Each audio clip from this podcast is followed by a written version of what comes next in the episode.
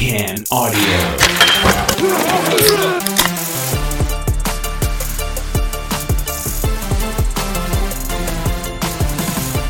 Let's do this. Hello, everybody. Welcome inside the TCA studio here in beautiful Bytown, Canada. My name, of course, is Matt Robinson. Happy you have decided to uh, to join us once again.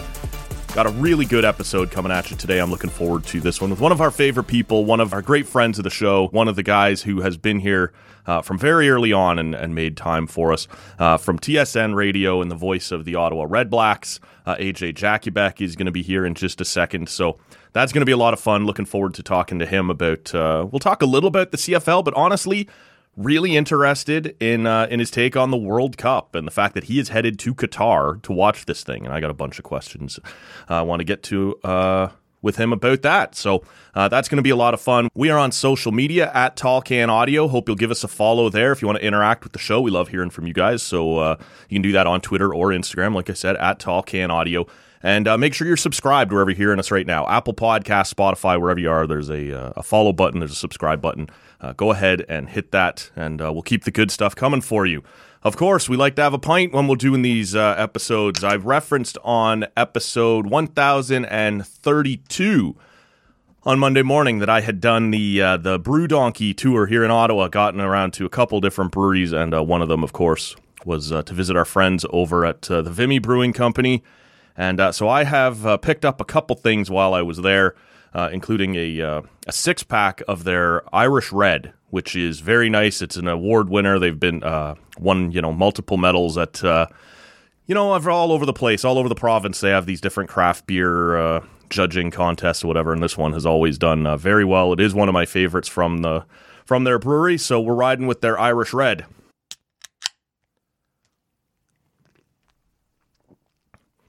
Yeah, that's uh, that's the good stuff, right? So uh, we'll get to AJ in just a second. I Want to remind you that uh, on Sunday, well, for you guys, most likely Monday, they end up getting posted late Sunday night. But of course, most of you don't get to them till Monday morning, which is sort of the idea. Uh, but Rob will be back in the studio. He was away last weekend in uh, in Halifax, so it'll be good to have him back in studio. Look for that then. With that, let's bring him in. Longtime friend of the show, the voice of the Ottawa Redblacks from TSN Radio, AJ Jakubec's here. How's it going today, AJ? Outstanding, Matt. Great to be with you. How are you doing? We're all right over here. Uh, appreciate you making some time, like you always do. Uh, I know it's uh, it's coming down to the wire here. You're getting on a plane. We'll get into that. Uh, we'll get into that shortly. But I would be remiss since I got you here if I didn't ask you about the Red Blacks and and the season that they had. Kind of went off the rails again. Uh, they end up having to dispatch uh, or dismiss Coach LaPolice. Bob Dyce finishes things out you know, it, it would be really easy, I guess, to just look at it and say once you lose your your number one quarterback, you're going to be in trouble, and and there's certainly validity to that. But where did this go off the rails, AJ? What what happened again this year?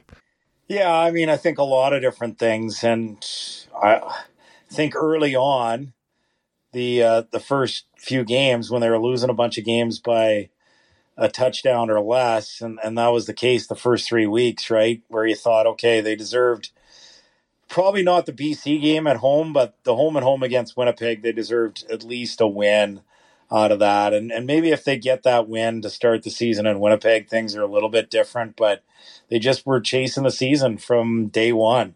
And then when Jeremiah Masoli went down, uh, and, and unfortunately, you know, went through Caleb Evans and Nick Arbuckle and you know guys that could help you win a little bit, but maybe not enough to make up for you know the start you had. So I, I feel like it went off the rails in a lot of different areas, and in the end, you know, feel for Paul LaPolice and his family. I think he's a good football guy, and he's mm-hmm. definitely a good man. Uh, but you know, I think fresh start for everybody, and now the general manager and Shawn Burke gets to uh, basically work with a clean slate, and you know. He's already hired his management team. He was able to make a few you know adjustments to the roster, but he, inher- he inherited a roster, he inherited a coach and, and, his staff, and now you know I think the buck will truly stop at him. So interesting off season for sure. Uh, this can't continue uh, with you know just 10 wins in the last 50 games and eight wins in your last 48 and one win in your last 24 home games. But I, I do believe Shawn Burke is the right man to turn things around, and we'll see what he's able to do this offseason.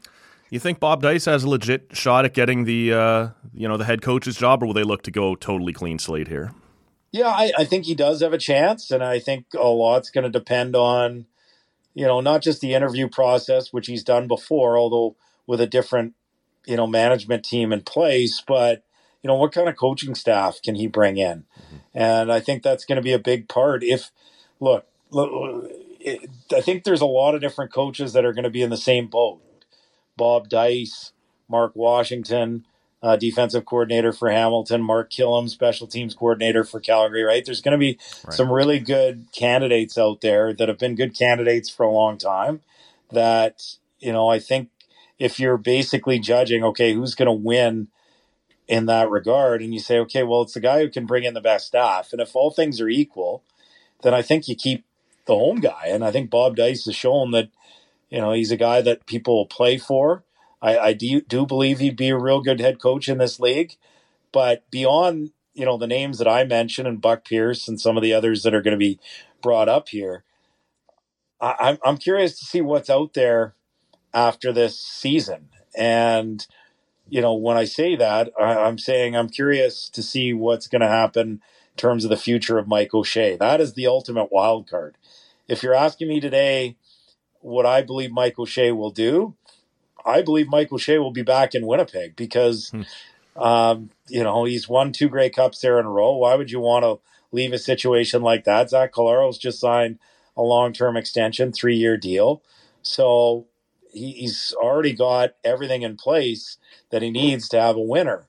But for whatever reason, Mike O'Shea, and, you know, maybe he's always going to do this, you know, and he's done this before, but this is uh, a year where he's not locked up beyond this season. And so, as long as that continues to be a question, yeah. you're going to continue to say, well, what if, right? Sure. So, if Mike O'Shea becomes available, then as much as, I've stated publicly on the radio that I, I want Bob Dyce to get the job, I really do. I think he'd be a really good head coach. Um, I, I, I respect the man and I respect the football in him, and I think he'd do awesome here as head coach of the Red Blacks. But I also appreciate that A, you have to go through the process, and B, if someone like Mike O'Shea comes available, yeah. That, you know, it, it completely changes things in, in terms of, you know, the dynamics of of the process where all of a sudden all things aren't equal because you've got a guy that's led a team to back to back Grey Cups and who knows it might even be more than that after this season. Yeah. So um, that that's the big wild card in this process. Uh, you know, I was told by someone a few weeks ago that, you know, they thought Mike O'Shea wasn't going to go back to Winnipeg. And I, I didn't take it completely with a grain of salt because it came from someone that, you know, would played a long time in the Canadian Football League, and obviously everyone's got their different circles. Mm-hmm. But um, I, I, certainly didn't want to dismiss as, as, well. So my feeling is that whatever, if there are any concerns in Winnipeg, uh, if if there are any rifts between him and management and ownership, that you would kind of put that aside because that seems like a pretty damn good situation to me. But um, until I hear that he signed an extension and that he's back there next year, it's something that I'm going to be paying attention to. Well, and and and winning tends to keep people happy. So, like you said, if they have a, a, good couple of weeks here, he he may get locked back up quickly. We are down to the final four. Uh, the East and West finals go this weekend, and uh, one seems to have a whole lot more juice behind it than the other. I'm sure Toronto, Montreal will be you know a perfectly fine football game, but the East all year wasn't as good as the West, and then.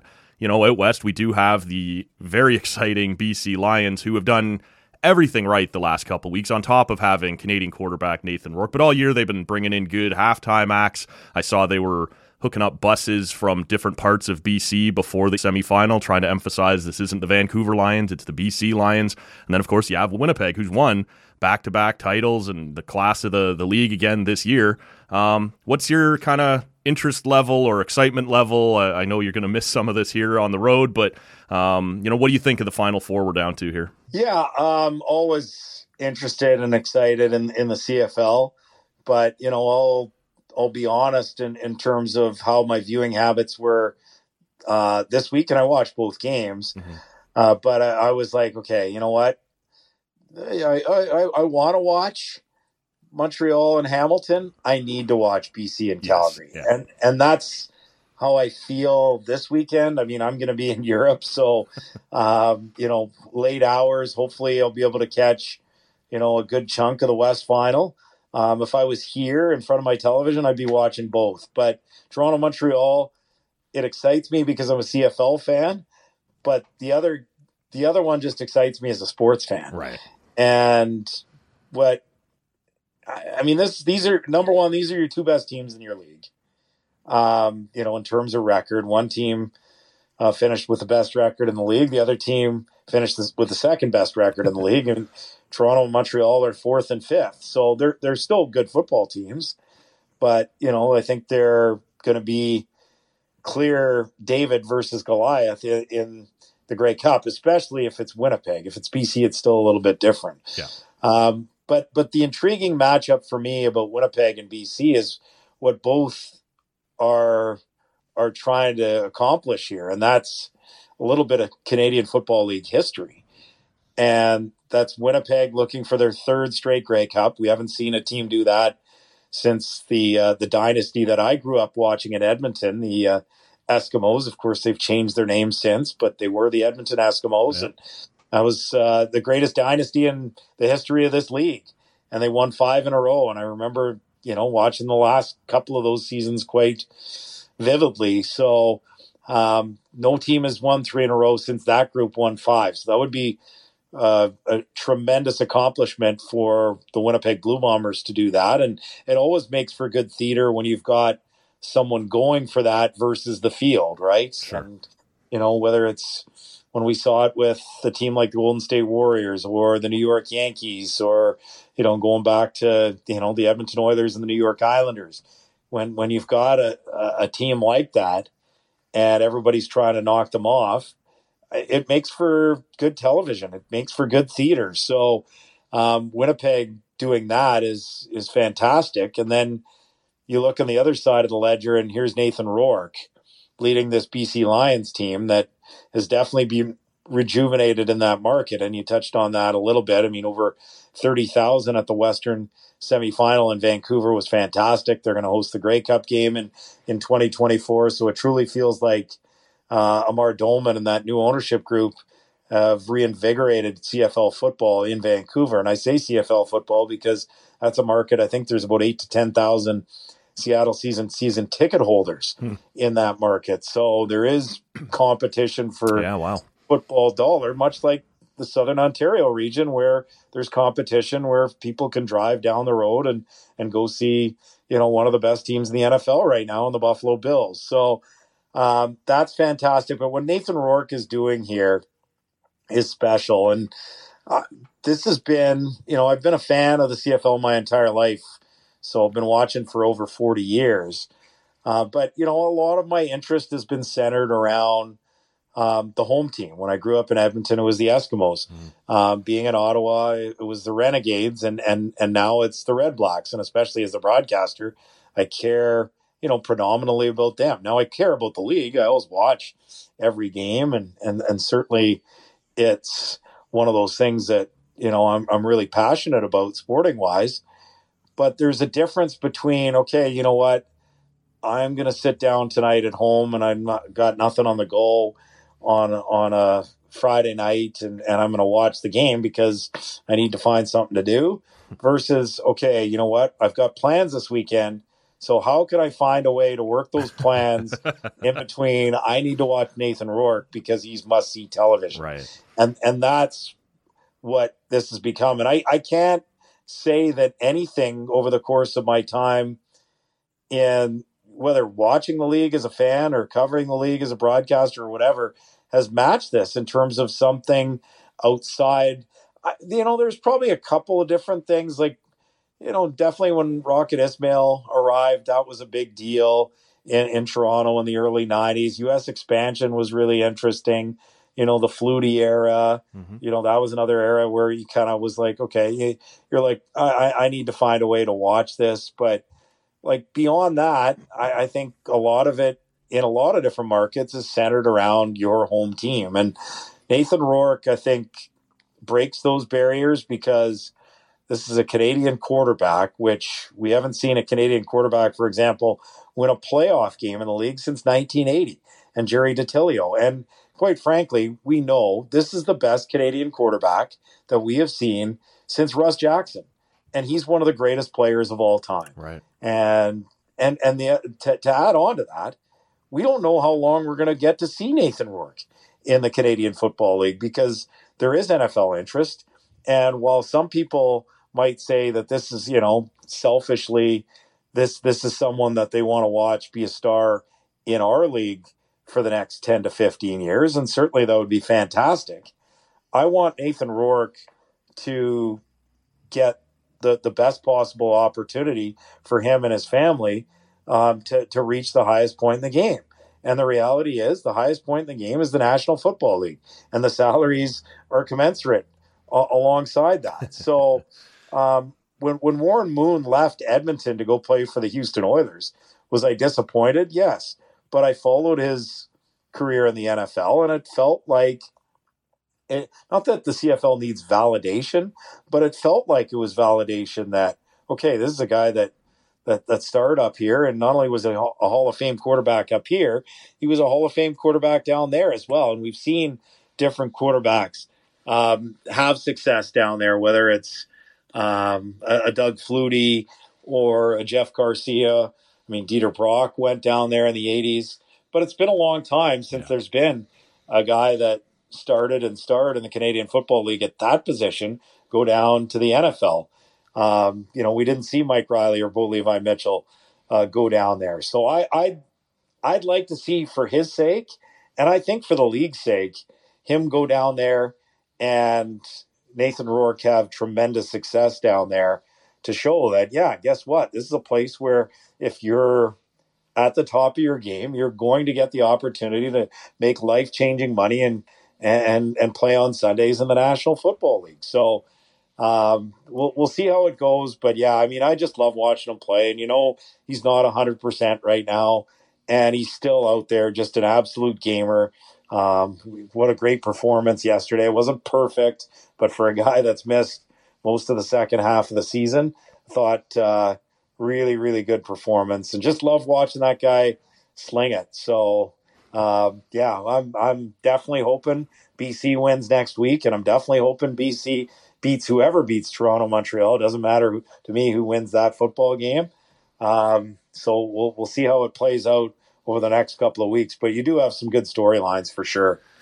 Well, and you reference that uh, by the time that Western Final is played, you'll be in Europe. You are headed to the uh, to the World Cup in Qatar, and man, I have I got questions about this. You you dropped this on us when you were in here before the CFL season. At that point, you had just finished traveling around to watch uh, Canada qualify. You'd been to a few different places, and you mentioned, "Yeah, I'll probably go to Qatar and watch this thing." And I I was blown away a little bit, and I I got to admit, like I, I don't know even know what a trip like that looks like. I can't imagine you just jump on bestwestern.com and and book yourself a room and then hit up Ticketmaster. Like this is a whole thing. And and before we get into some of the details and what your trip looks like, I'm curious just um, on Friday morning, ESPN's uh, daily podcast wrote uh, or had a story um, that we've seen covered quite a bit, just in terms of the human rights record of Qatar and building this World Cup and these sorts of things.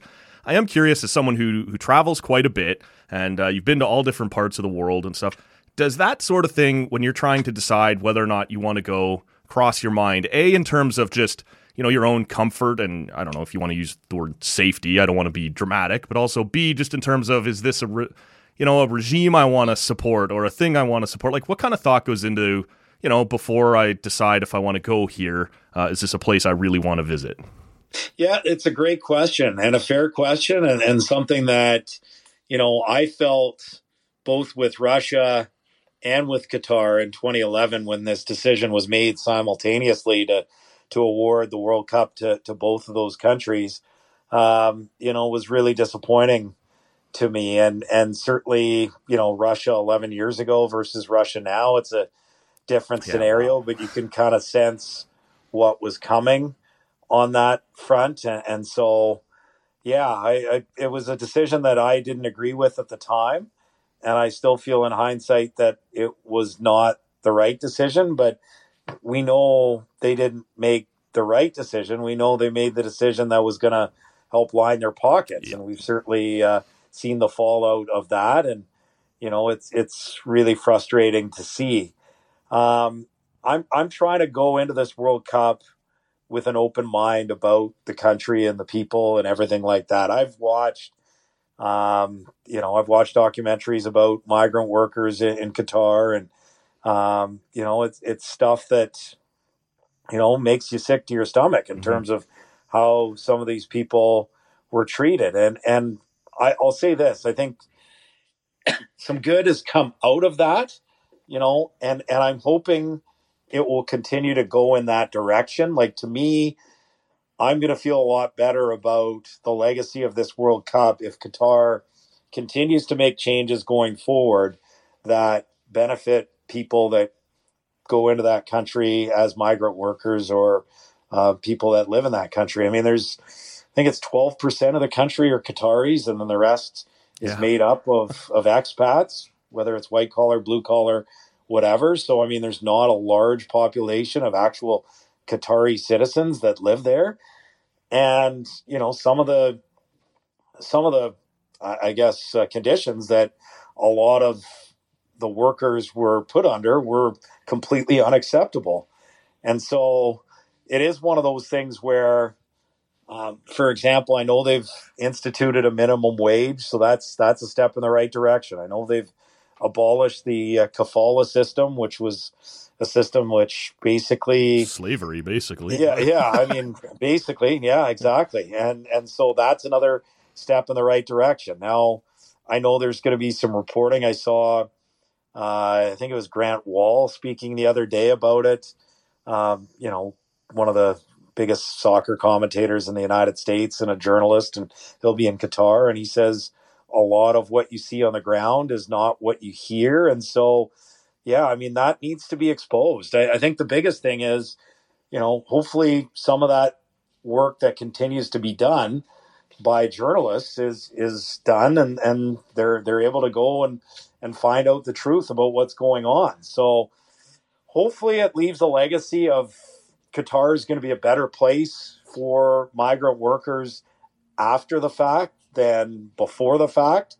I think it's heading in the right direction. I don't think enough has has, happened, but uh, as far as I'm concerned, like I'm, look, I, I said years ago that like as a longtime Canadian soccer fan, uh, that I wanted to be there when Canada finally qualified for a World Cup, and I was hoping it would be before 2026 when we're co-hosting with the United States and Mexico. I wanted to be um, you know, through their through through qualification qualification on merit. Right. And um, you know, I was at nine of the fourteen qualifying games in the last round, six of the seven in Canada. I missed the El Salvador game because I was broadcasting a Atlético game the same day, but you know, went to the games in Toronto, went to the Canada US game in Hamilton, went to the two games at, at the Azteca at Commonwealth Stadium against Mexico and Costa Rica, went to Mexico City and the Azteca, went to Costa Rica, and you know the game where they first had a chance to to, to qualify, and went to El Salvador as well. And you know the one thing I'll say about those experiences and other experiences in traveling, and I've been to 32 countries now and three different continents, and and by the end of this trip, it'll be 35 countries in four different continents, as I'll add Asia to that list. Um, I, I feel like no matter what people tell you, your experience on the ground, once you get on the ground, you can watch videos, you can read, you can, you know, just basically do as much research as possible. But until you actually get on the ground, it, it's really hard to get a feel for the situation. So, um, look, that, that doesn't relate to the, the stories about the migrant workers because no, no matter what you see on the ground, that happened, right? And that, that happened. It was unacceptable it needs to be changed. Fortunately, steps are taken, have been taken in the right direction, and hopefully more are going to be taken. But I, I've kind of taken the approach that I'm going to be open minded for three weeks and hopefully, you know, be pleasantly surprised about certain things about the country. And you know, some of the things that people are talking about in, in, in terms of alcohol, in terms of you know holding hands, and in terms of look, I get certain things within the culture are just not acceptable, right? I, I wouldn't be able to bring my girlfriend over and stay in the same room with my girlfriend or hold hands with my girlfriend because we are not married. Do I want to live in that type of society? I, I don't. Right. But that's their culture. I'm the guest. I'm going there as the guest and, and I'm going there open minded. So that that's the way I look at it. For me, I mean, all I know is this when I was having my health troubles and being in the hospital for two and a half months in 2019 and 2020, all I could think of is when I was getting out of the hospital, I just wanted to get to a World Cup and to see Canada get to a World Cup. That was number one on the bucket list. Now I'm able to to knock that off. I'm super excited about that. I'm super super excited about as of right now. I'm going to 29 games. I've got tickets to 29 of the 64 games. It'll be 30 if Canada reaches the the round of 16 as well and and maybe pick up a couple more along the way although there's not a lot of room on my schedule to do so but yeah i'm just i'm super excited about the sporting aspect of it and i'm hoping that again beyond what hopes to be a better legacy going forward for uh, for migrant workers in that country. I, i'm i'm hoping that you know whether it's the ioc whether it's fifa uh, I, I'm hoping some of these organizations take a longer, harder look at where they're having some of these events because, you know, all you have to do is look at the last decade plus and, you know, I've, I've heard Charles Barkley talk about this when he was asked about, you know, the possibility of joining the LIV tour and he talked about selective moral out, outrage. And I think, you know, he's certainly better, uh, better position to speak about something like that than me as someone that, you know, as an African American in the American South, right? Grew Right. up there. So um, I, I thought it was fascinating to listen to that, and and certainly certainly for me worth kind of taking note of going forward. But I, I do think that you know this kind of run we're on of you know China, Russia, uh, Qatar, going to places where you know, democracy, not that democracy is the be all and end all, but I think we're seeing around the world with what's going on in the Russian Ukrainian war, with what's going on in Iran, um, you know, and, and in other places in the world that even though democracy isn't perfect, it kind of trumps the alternative. And maybe we shouldn't be handing so many of these uh, special international events like the Olympic Games, like the World Track and Field Championships, like the World Cup to countries that don't have a, at least a basic set of standards that they uh, they follow. Well, much easier to get those events done though in those countries that don't have to slide it by the voters first, right? So uh, you know there is a bit of a yin and yang there in terms of how you spend your money. But I think it's a great point you make about Qatar that you know the the reports and depending on who you believe and who you read, it's it's hundreds or it's thousands of of people have died. You know, putting this competition together and because of the heat and the conditions that they're living in and stuff. But that has tightened down. When you give a competition like this or an event like this to Qatar, suddenly the world's watching when they weren't before. And so, no, I don't think Qatar is where they need to be yet, but they are clearly in a better place than they were when they were awarded this and it's because suddenly everyone's paying attention everyone wants to know what this is going to look like and and it's not uncommon to see right up until the last minute at almost any olympic games or whatever uh, by the time we all get there by the time the tv cameras get turned on by the time the spectators arrive it's cleaned up it's polished it's nice and we're all just ready for a competition and all that stuff kind of gets put in the background and i believe fox uh, has the broadcast rights in the us and they've said yeah, we're not going to be talking about that. We're here for the soccer and, and whatever. So I, I do assume by the time you arrive, by the time the competition starts, everyone will be ready for a great World Cup. But, you know, maybe this has set Qatar on the right path moving forward because they've been under this scrutiny now ever since they were awarded the, the tournament. Yeah, and it's so hard to know what to believe. I mean, I read a story the other day about the Guardian and, you know, their number of 6,500 migrant workers that have died there, but it wasn't like died because of so and so, right? It's just 6,500 that have died. Yeah. So, and and the complaint in the story that I read was they need to give you the number, and, and I don't know what the number is, but they need to the give you the number. government says it's three. That Yeah, seems a little low to me. well, and, and and it's obviously somewhere in the middle, yes, right? of course. Yeah. But but the the Guardian story needed to do a story about excess deaths, not just deaths, Right, right? I mean, if if someone dies getting you know run over by a car on his way to to go get groceries, it's not related to That's migrant a- workers. no. It's just another death, right? Yeah. And so, um, yeah, it, there's a lot of different ways to look at Sure, things, yeah. and and you know when I when I read that story, I was really disappointed because you you you expect a higher standard in terms of what the number is, and and I think a lot of people try to sensationalize some things Mhm. and and this is something that doesn't need to be sensationalized this is something that you know the the documentary on Amazon Prime and and it's older now right they have made changes since then but that that to me was was so well done because they went and talked to people in these uh, living quarters that were living in brutal conditions and, and talking about how they couldn't leave the country because they couldn't get their passport back and and so now that that system has been abolished Yeah.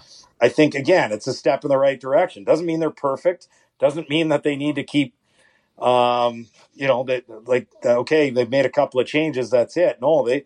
I, I think they're on watch, and they're going to be on watch after this World Cup to say you need to continue these changes because you know that this is not acceptable. And again, I, I do think they've made some strides in that regard. Um, and and hopefully that's the legacy of this World Cup. I, I will say as well that I don't just think that it should all of a sudden be like I do think there's a little bit of Western arrogance in the sense Oh, yeah. that a, a lot of people in the West think that it should just go from the United States to to Germany to Canada to Japan to England, and then okay, that's the way it goes. Well, I think it's good to take the World Cup to Brazil and South Africa and and, other places uh, ar- around the world.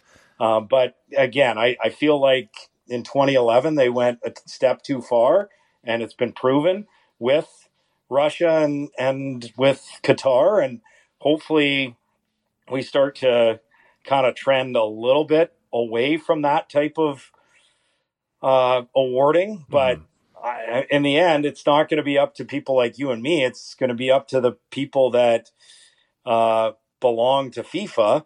And if it continues to be corrupt, as certainly we've seen uh, with all the different stories about FIFA over the course of the last decade plus and the taking down of some of the top members from Sepp Blatter on down, if they continue to to go about things the same way without change, then you know I expect there's going to be more disappointments down the road. I mean, Saudi Arabia is a, a place with a lot less freedoms than than Qatar. I can tell you that, and they're they're bidding for 2030. So that that's going to be a big one to watch uh, over the course of the next few years. And you know they've got Greece and Egypt as as their um, you know co-bidders. So you've got three different regions being represented here Yeah. Wow. with UEFA and Europe, with the African and, and Asian continents all represented. And if all of a sudden they get a big enough voting block from those three continents to say, yeah, that, that's what we want,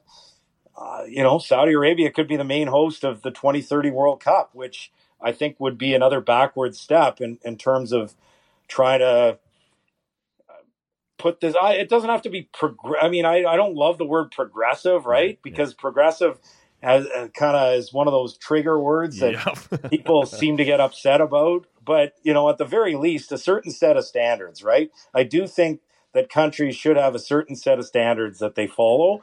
And I, i'm not sure saudi arabia um, w- would be on my list when it comes to that Well, and it's such a good point you make about Western arrogance, right? Because in four years, it's coming to North America, and you're out of your mind if you don't think that in the lead up, you're going to start seeing stories from foreign about America's relationship with race, about Canada's relationship with its Indigenous people. And those stories will be founded in fact. There will be some reality there, but there will be a bit of a blow up, right? There will be some sens- sensationalizing of it. That every country you know, certainly to different degrees, but we all have our, our skeletons in the closet and they get pulled out when you start to host a, a worldwide event like this. And um, all you can do is hope that it, the attention pushes things in, in the right direction and and hopefully that's what we're going to see here. But I'm incredibly curious. You know, when you hear Canada has qualified, this thing is going ahead, they're going to make it.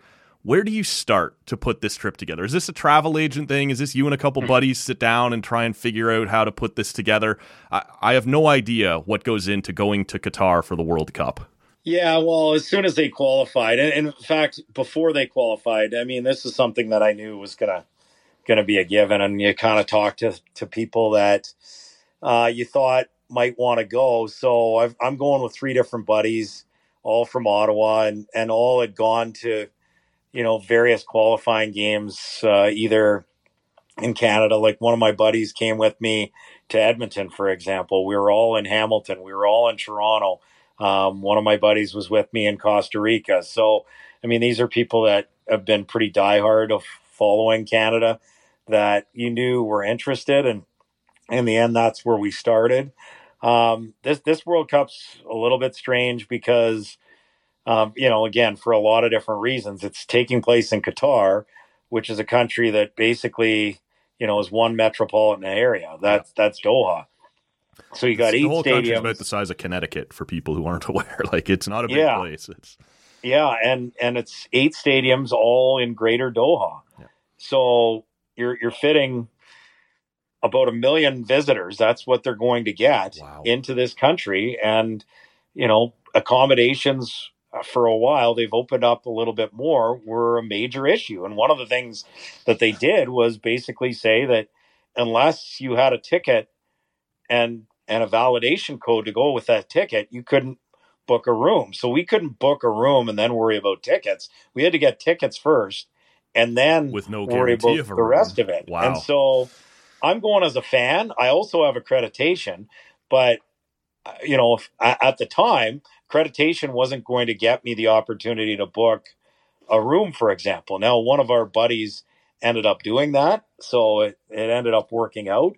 But yeah, it's it's uh, a bit of a production trying to get there. But now a little bit easier to kind of sort out once you get all that done. So yeah, it, it's I, I, love I love to travel and I love to book and plan trips. So this is kind of right up my alley, especially after the pandemic or during the pandemic, where you know uh, I'm just dying to plan something.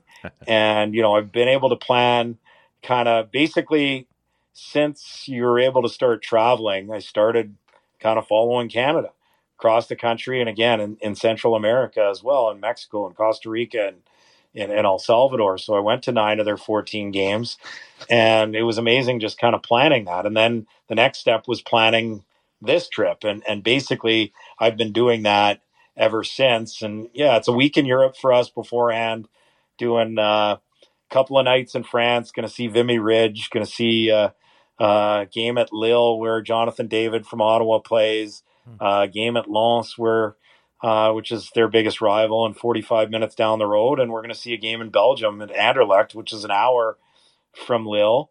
And we're driving there. It's three o'clock start for the Lille game. Hopefully ends right at five. And the Anderlecht game in Brussels starts at 6:30. Oh, so we've rented a car, and we're going to do three games in two days. See Vimy Ridge, eat some waffles, have some um, French and Belgian food, and then off to Bulgaria for three nights, uh, which is a good stopover before going to Athens for two nights, which is where our flight leaves uh, to go to Doha, and then it's uh, 22 nights in Doha. So, yeah, 30 nights total that I'll be gone, and then flying back in the middle of December, um, going to, like I said, minimum 29 games, uh, which would be 23 games in, in the group stage over, over the course of 12 days. So there's one day where there's three games. Um, most of the games there's two, and there's a couple of days where there's just one game that we have, and then have four straight days of round of 16 games, hoping for at least a fifth, um, which would be a double header uh, for us that day. Quick turnaround if Canada makes the round of 16, and then I'm going to two quarterfinal games as well. So it's pretty special trip for me as someone that you know, this is number one on my bucket list. So I've been fortunate, um, either through my own passion or through work that, you know, I've been to Stanley Cup finals. I've been to Olympic gold medal games in hockey. Uh, I've been to uh, numerous World Junior gold medal games. I've been at probably three quarters of the NHL arenas, um, Super Bowl, BCS championship game of the Rose Bowl, uh, Grey Cups, college football, NFL games. Uh, I think six NCAA tournaments, two Final Fours, NBA games, three Jeez. quarters of the MLB stadiums. Huh. I think I've been to 41 games in Europe, soccer wise, Champions League, different leagues, whatever.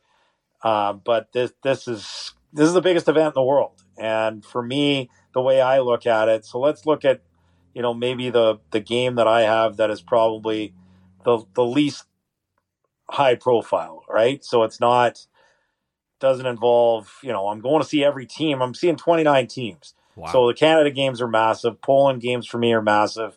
Someone with Polish Ukrainian heritage. Sure. Um, but you know, seeing Brazil, Germany, Spain, England, the Netherlands, all these different France, all these different, you know, high profile teams, Portugal. I'm not seeing Argentina, Mexico, and Qatar right now. I'm hoping that changes, but as of right now, those are really difficult tickets to get. Obviously, with the host nation in Qatar, and then Argentina and Mexico have the two biggest fan bases uh, in the world that travel. Uh, add on to that, everyone wants to see Lionel Messi in his last World Cup, and those Argentina tickets in particular uh, you're not buying anything on the secondary market for under a grand. So, and I'm not paying that. No. Spent enough on this trip already. so, yeah, I mean, I, but I'm excited because you think of like, you think of, okay, I'm going to that many games. Maybe some of the games aren't going to be all that unbelievable. Maybe, you know, whatever. Um, it, there's no guarantee you could go see two teams that you think it's going to be, could be Argentina against Brazil and it might end up nil nil, and it might not end up being the best game. Sure. Or you could end up seeing Tunisia and Australia, and maybe it's four three, and it's the most unexpected game that you get from two teams that aren't expected to do really well. But I just thought of it this way: like every game that I'm going to is going to be one of the biggest games in in that country's history, right? Yep. I mean, that that's the reality. If Japan plays Costa Rica, which they are, and we're going to that game, it's one of the double header days that we're going to when we're seeing Canada play on the same day. When Japan plays Costa Rica, well, you know, maybe most of the world is kind of shrugging their shoulders and saying, well, this isn't as good as Germany Spain today, which, yeah, you're right, it isn't.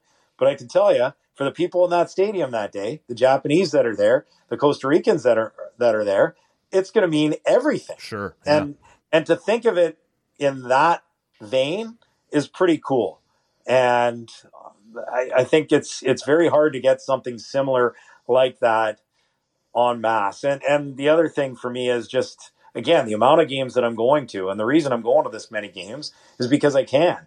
Because um, you think of four years down the road, and when the tournaments in Canada, the U.S., and Mexico, it's going to be in 16 different cities in three countries in four different time zones. Huge uh, continent, two, yeah two in Canada, right? Yeah. So, like, let's say you plan on going to games in Toronto.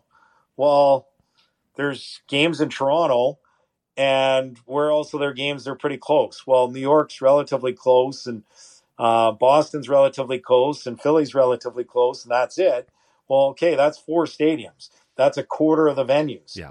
Um, like at, at most, you're going to get to like the most diehard fan at the next World Cup is getting to one game a day, and that and that's if they fly across the country. And you know, maybe there's going to be a game in Vancouver one day and a game in Seattle the next, but there's not going to be games in Vancouver and Seattle every day, right. where you're just able to go back and forth, or Dallas and Houston, or or or whatever, or New York and Philly. So you're just not going to be able to go to the same amount of games. This is a once in a lifetime opportunity for just the pure soccer fan to go and experience that many games live. And for me, it's, uh, yeah, I, am super excited on so many different levels. The, the Canada factor and, um, yeah, it's just going to be a dream come true for me. Well, so help me contextualize this a little bit, still in terms of how tightly packed these eight stadiums are. Let's let's use Toronto as the example. Might you have to go as far as Kingston or Hamilton, or are we talking Oakville, Scarborough, kind of tightly packed in around this downtown area? Yeah, we, are we're, we're talking probably. I'm, I shouldn't say Oshawa to Hamilton because you never know how long that yeah. trip can go, but. Um, it, it's basically I don't think there's two stadiums that are more than a half hour apart right, in, in right. decent traffic. Now, that's one of the other things. Like the whole country is basically shutting down for this event um, because, you know, they want to ensure that it's not a nightmare for traffic. They don't have terrible traffic um, generally. So it's not like a place like Mexico City or or Toronto or Kiev or some of these other places that have just brutal traffic. Um, but basically, you're going to have to have a special permit to be able to drive in the city during the day. So, um, if, if you're they're they're encouraging people to work from home. Their school has been closed for this month, so there will be no classes. So they they don't want people out about clogging up the roads. Is basically what the story is, and and so yeah, how does that affect things? I, I, mean, that's one of those things. Again, you hear about different things. Like I heard from people that were over there that said, "Oh, this is going to be a nightmare." Right? You hear about that every yeah. every Olympics, every World Cup. That oh, this thing's not ready, and they're not ready for this. And until you actually get on the ground, I have no idea how it's going to work, how bad traffic's going to be, all that stuff. So yeah, I'll give you an example. Like every day, and it's eight hour time difference. So in Ottawa, the games will be at uh, uh, 11 sorry at, at 5 in the morning at 8 in the morning at 11 in the morning and then at 2 in the afternoon for the first eight days of the competition. And so yeah i mean those games are at 1 4 7 and 10 p.m and the way it's set up is you know like you you can get tickets like they're not going to stop you from getting in but on your own personal account you can't book tickets for example for the one o'clock game and the four o'clock game. Because they know you, you can book it you, you, can book tickets for the one and the seven, the one and the ten, the right. four and the ten. Yeah. But you can't book it book for back to back games. Um, so we we have a couple of back to back games, so we'll see how that goes. um, just one of those things. Wanted to, you know, there are a couple of teams like I wanted to see Ghana, and the only way to see them was I had a game at one and a game at ten, and they played at four, and I'm like, you know what? I'm gonna find. I, I got one of the cheaper tickets, one of the ninety to hundred dollar tickets and I'm I'm gonna go to this game. And you know what? If I show up at halftime, so be it. At least I didn't spend 300 bucks for this ticket. I spent 90 bucks for this ticket. So there's a couple of those, but we'll see. I mean, with the way that they've got it worked out, is they've got the stadiums kind of for the first and the third game are closer than the stadiums the first and the second. So you might be if you were trying to do four games in one day um, you would be crisscrossing the city from left to right to left to right kind of thing. And, and there's no way you'd get to all four of those games and see them all, especially, you know, like security always takes time to get through. And, um, you know, there's going to be a lot of hoops that you have to get through to get into the stadium. So, yeah, we'll, we'll see how it goes. But, um, again, hoping to get to as many games as possible, hoping to add to my total. The, the actual World Cup record is 31 that'll be smashed. Um, a guy in South Africa actually went to 38 different games, but he saw start to finish 31. So that's the World Cup record. And for you to set the record, you have to actually attend games start to finish for that game to count. Uh, there's a guy from Saskatoon by the name of Lee Cormish that uh, we're actually talking to on the radio this week on TSN 1200.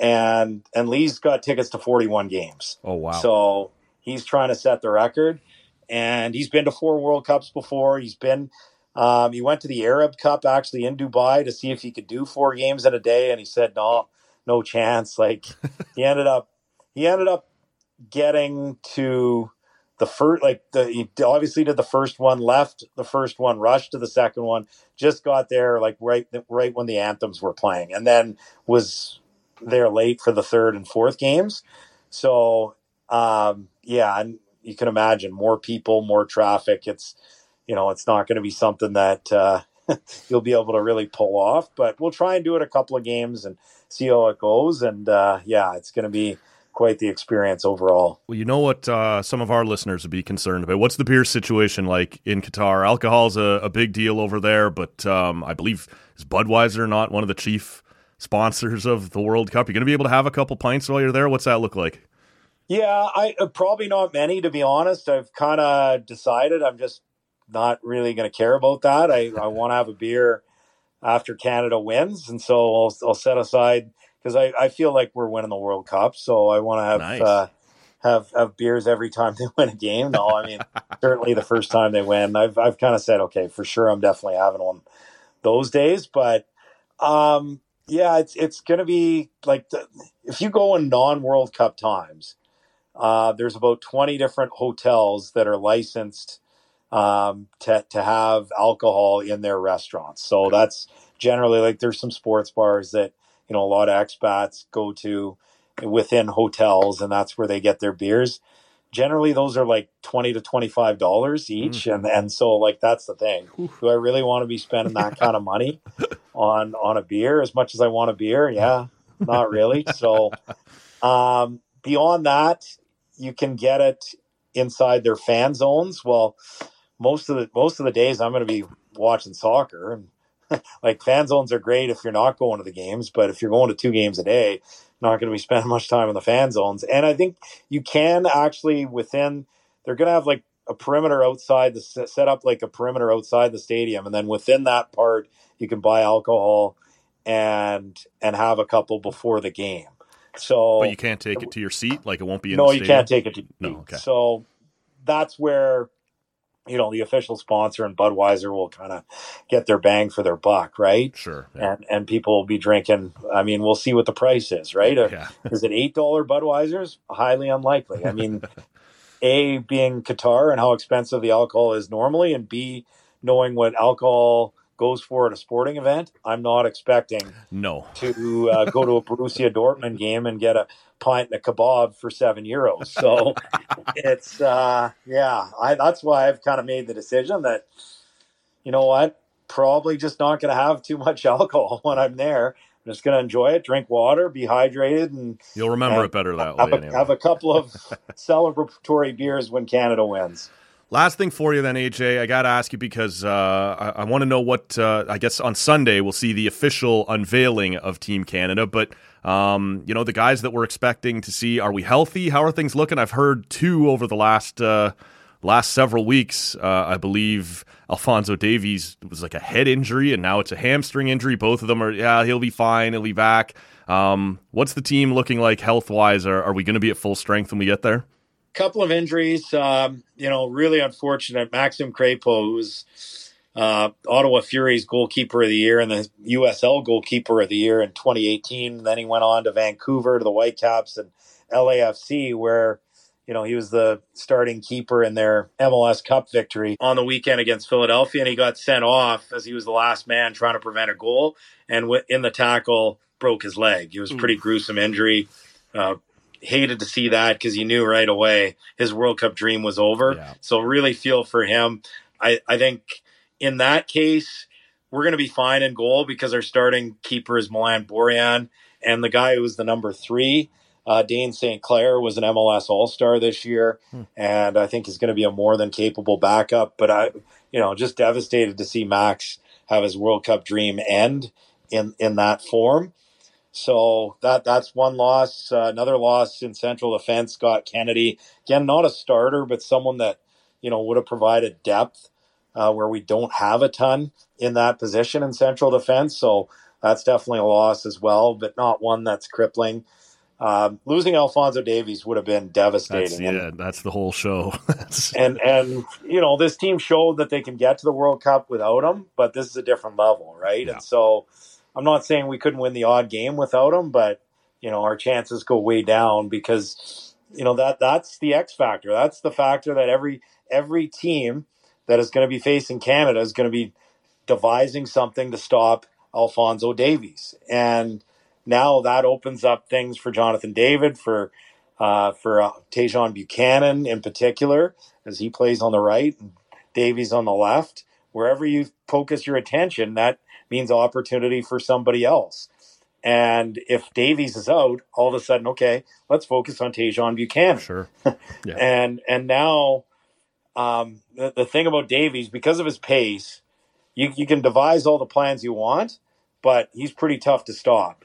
And when you don't do that and you still have options beyond that, that's what makes Canada such a dangerous team in attack, even against the best countries in the world. So um, we'll see. I, I, don't know if he's out of the woods yet. I mean, he's been it's been stated as a hamstring strain and a mild one. Uh, he's not going to play the rest of the week for Bayern Munich, which is good. Not going to play uh, next week in their friendly against Japan. Well, so like, that's this has been an under surprising. an undercovered part of this tournament, right? Is is Qatar? Obviously, they don't want to play this in July and August because or June because it's going to be a thousand degrees. So you move it back a couple of months. Well, now it's right in the middle of the season, right? There will be multiple countries missing key guys because of injuries sustained during the season, which is kind of a bummer. Like you're not that's an extra wrinkle to this we don't normally see. Yeah, and most of the players are still going to be good. Um, I, I think a little bit of that's been overblown. To be yeah, honest, okay. I think I think there's been pushback. I think people are piling on. Right. Um, and, and that's the thing. There there should absolutely be scrutiny about everything that happened in this tournament, um, fr- from the awarding of the tournament to Qatar to you know s- switching the the time of year to November and December. But I mean, one of the things I'll say to that is, look, if Qatar didn't have, and and I'll say this, if Qatar could have had the best human rights record in the history of of the planet, and there still would have been a lot of people complaining about the fact that it went there hmm. because of the fact that it changed the time of year and all like that, all that, and and the way I look at that part of it, right, which you have to keep separate from the other part of it, which is okay, should a country like this get it in the first place? But which absolutely legit questions. Sure. But the other part is okay, that's their climate. You know mm-hmm. what? If if you have to change to a different part, part of the year, so be it. You should be able to make it work because in the end, it's still a month long tournament in the middle of your year. One happens in the summer, one happens in the winter. A lot of what's happened is because COVID, we're playing catch up from COVID, yes, right? Yeah. Like Canada had to play a ridiculous amount of games to make up for the fact that they didn't have qualifiers for the longest time. And so they're making up all these games. They're they're fitting Europe's still fitting in their games. And yeah, I mean it's is it too much? Yeah, it's too much. Um it should should we have played fit games 15 days before? Well, I'll say this. Last World Cup, they were playing games 19 days before. So it's really not that much difference. Now, they're playing games six, seven, and eight days before. So should teams be playing this weekend? No, they shouldn't. I, I would agree with that. But you know, a lot of a lot of the complaints are just piling on, in my opinion, and and people just saying, "Oh, this isn't going to mean." Oh, what do you mean it's not going to mean anything as a World Cup? That's a bunch of BS. Okay, Pogba's out, and a couple of other players are out. For the most part, all the best players are going to be there. Lewandowski's going to be there. De Bruyne is going to be there. Modric is just going to be there. Um, Messi and Ronaldo and Davies and all these players are going to be there. And so, like, it's just there's a lot of whining. Some of it is justified, and, and, and certainly there's too many fixtures for the players. I get that, but but to blame it all on the World Cup, a lot of the blame goes internally, and so I, I don't know. To me, a lot of it is piling on. Um, bottom line for me is hopefully Davies is good to go on the 23rd. We'll see. I mean, you know, he's he's still got a couple of weeks left before Canada plays their first game. I mean, we're 16 days away right now, so um, injury happened on the weekend. Uh, I mean, it makes me nervous for sure. sure. Yeah. But you know, the fact that they said, "Okay, he's going to be fit for the World Cup," well, that's that's encouraging to me. And man, I, I really hope he's he's starting that game against Belgium because there's no doubt it, we, we're. I think we've got a chance to get out of the group. Would I bet money on it if you know, that was the last dollar I had. I wouldn't. I'd probably bet on Belgium and Croatia, but I think we have a legit chance to get out of the group. I'd say, okay, 40 60, I think we'll get out of the group, hmm. which maybe is higher than a lot of other people would say. It's certainly higher than the odds makers say, but yeah. I think we're a team that's built to actually go and score goals against anybody, which which is exciting to me. But that's all contingent on or we can suffer a few injuries. We can suffer a few Scott Kennedys and, and Maxim uh, Crepeaus as much as I, I, feel for both of those individuals, and in particular Max, who I got to know a little bit when he was in Ottawa. But we we can't lose Tajon Buchanan or Alfonso Davies or Jonathan David or Stephen Eustáquio.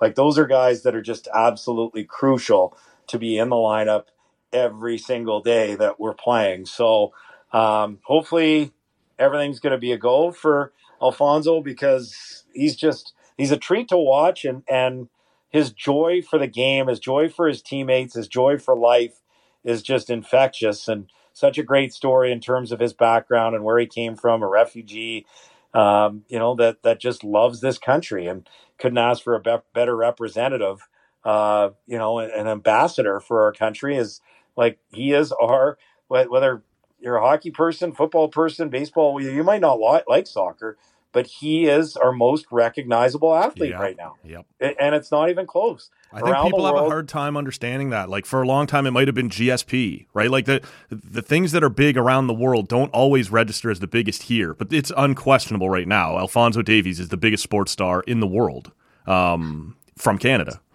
Yeah, and and the thing I love is I think he represents what you want in terms of those values, in terms of how he conducts himself. So I want this to be look, if you're a soccer fan, you know who Alphonso Davies is because he plays at one of the biggest clubs in the world. He's won everything imaginable in the sport already when it comes to club soccer. They won six titles in one year at Bayern Munich, um, including the Champions League. And so, yeah, he's won everything you can win in club football. But, you know, th- this is where you truly make your name. And and I think he could put himself in a different stratosphere if he helps lead Canada to a couple of upsets and and and out of the group stage. And who knows what what the knockout round might look like.